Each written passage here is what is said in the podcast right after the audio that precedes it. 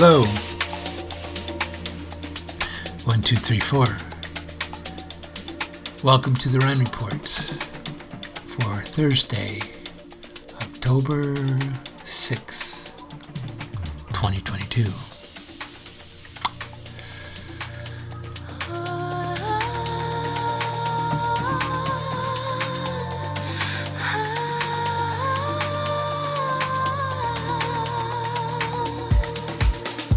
This post is called A Thought Experiment. Number one, imagine what it's like to not be alive. Pretty hard, right? Since you wouldn't have a brain. But imagine not not being alive.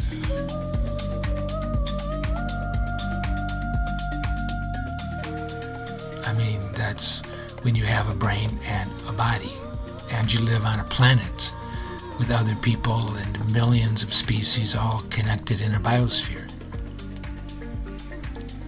Two, now imagine you are not alive, but you had a brain, and you were trying to imagine what it's like to be alive. It would be unimaginable, right? And here we are. We're both alive and in an unimaginable world with a brain. I mean, we have a brain in an unimaginable world. So that's the experiment how you imagine it in your brain.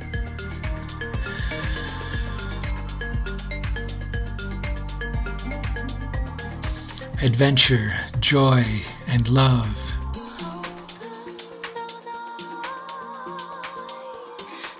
Is what my barista Katie wished me this morning as I rolled off on my bicycle. I took it to heart.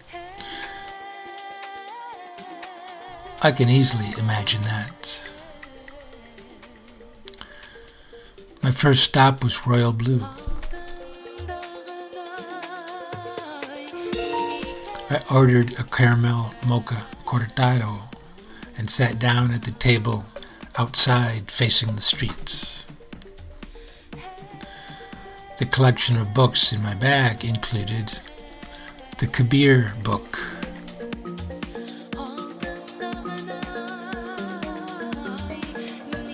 Forty-four of the ecstatic poems of Kabir. I pulled it out and opened it at random.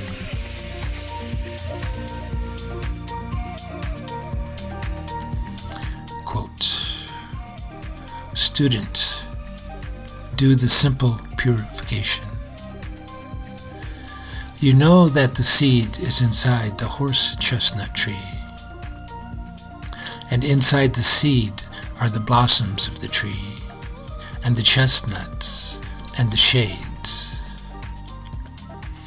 So, inside the human body, there is the seed. And inside the seed, there is the human body again. Fire, air, earth, water, and space. If you don't want the secret one, you can't have these either. Unquote. Robert Bly's translation. Kabir lived in the 15th century and spoke Hindi. Talk to him if you don't get it, except he's dead. Imagine that.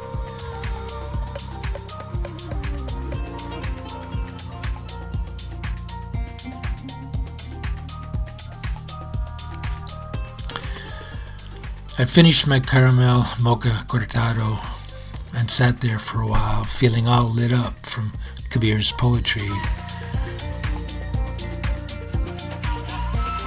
And then rode off down Houston Street looking for more adventure, joy, and love. down a ways and across the street from the Sheraton Gunter Hotel, next to the Majestic Theater, is the Puro Handsome Barbershop with the red, white, and blue barber's pole turning in the window. Inside were two old school barber chairs standing side by side in front of a large mirror and a shelf with a sink, scissors, combs, and lotions. There were no customers at the time, so I stopped to check it out. I had never been inside there before. Ben the barber was in, and he's an excellent guy, convivial as heck, as you might expect of someone running a barber shop in downtown San Antonio. I told him, wow, here you are at the epicenter of the downtown urban experience. We became instant friends. Our conversation ranged from the petty thieves roaming around in the alley behind his house at night, and his attempts to thwart them with lights and sirens, to my experiences in downtown San Antonio 45 years ago when I lived in the Gunter Hotel with 150 of my compadres meditating for peace. How we used to go down to the Riverwalk and dance ecstatically in the discos, being young and energetic and full of bliss.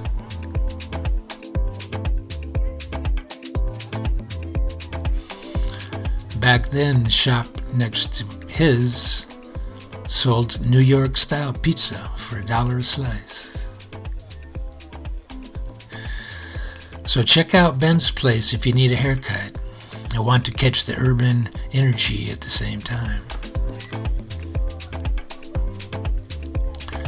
Center of the downtown urban experience.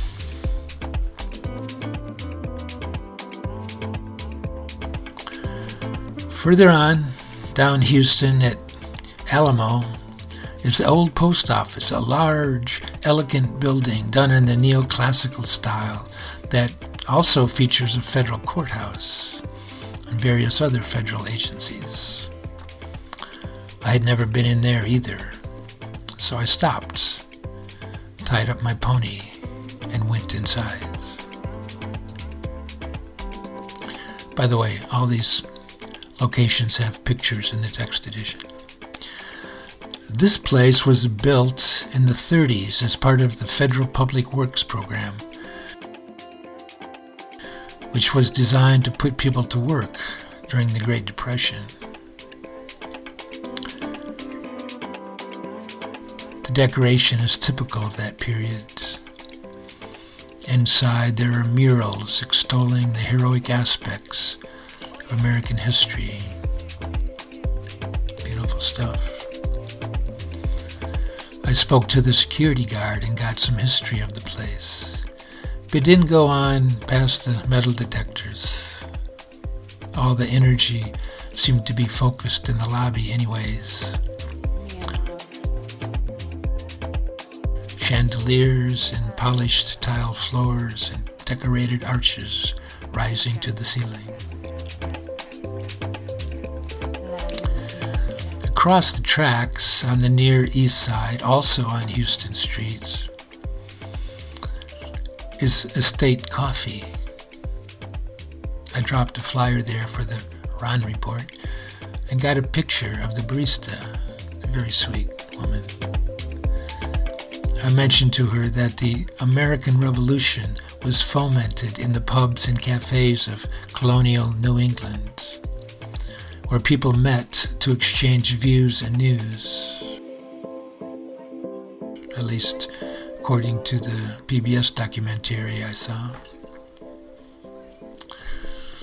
She said, yeah, cafes used to be called penny colleges because that's where people learned from each other. Brilliant. I love that. This place features frequent trains passing by with their screaming whistle.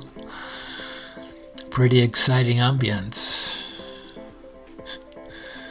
I thought about riding down the tracks to the Hayes Street Bridge, which you can see in the picture,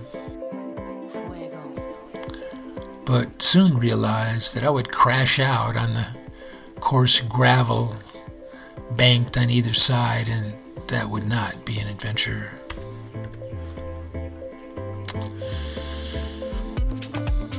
Velocity.tx is part of the urban renewal of the East Side, or gentrification, whichever way you wish to look at it. Their vision is to support innovation, entrepreneurism, and hopefully good jobs for the community.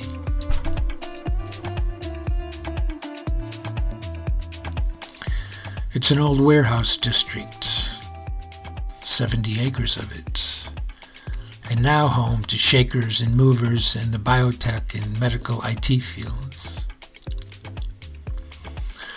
I got to meet the receptionist who told me all about it and kindly took my picture standing in the lobby. Another place I had never seen before and knew nothing about. Bioscience. Wow. Big bucks there.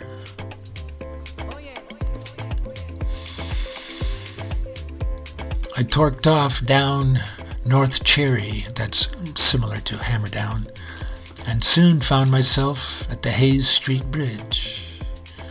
An old wood and metal bridge spanning the tracks. Now it's a pedestrian walkway and has an amazing panoramic view of downtown. I have visited this place many times, both as a rendezvous point and as a transit point from the east side to the Central Valley. Yes, San Antonio has a valley, and it's called Broadway.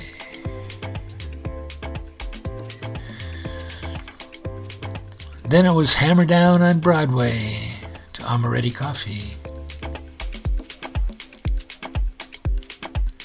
Dropped a flyer, talked to the barista.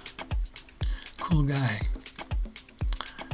Found my poetry book among their stack of readables. what a kick. I wonder who put that there. Blasted off for home.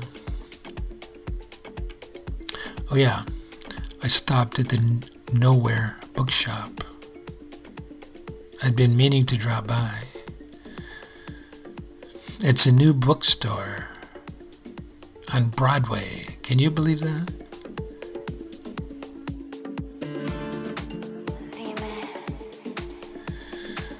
Survived the pandemic, and now it even has a cafe.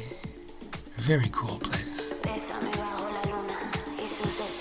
Here's Paul in the picture, manning the front desk. He can take care of your every needs, well, as far as books go.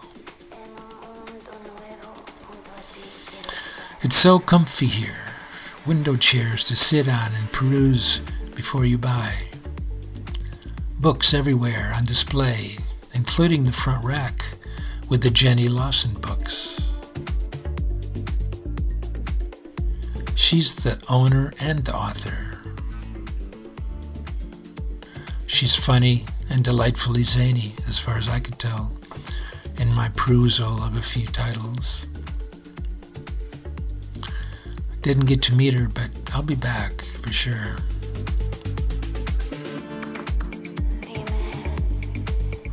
Okay, hammer down, head for home. The last lap. Watch out for cars and buses and cowboys and pickup trucks. And that was it. The story of my day, or part of it.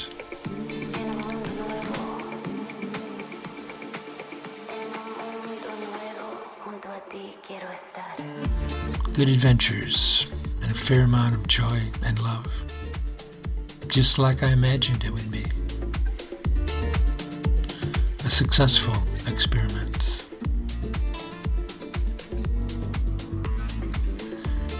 People are waiting to be discovered, and places too. Adventure, joy, and love are waiting to be discovered. Heck, I'm waiting to be discovered. There's a lot to learn here.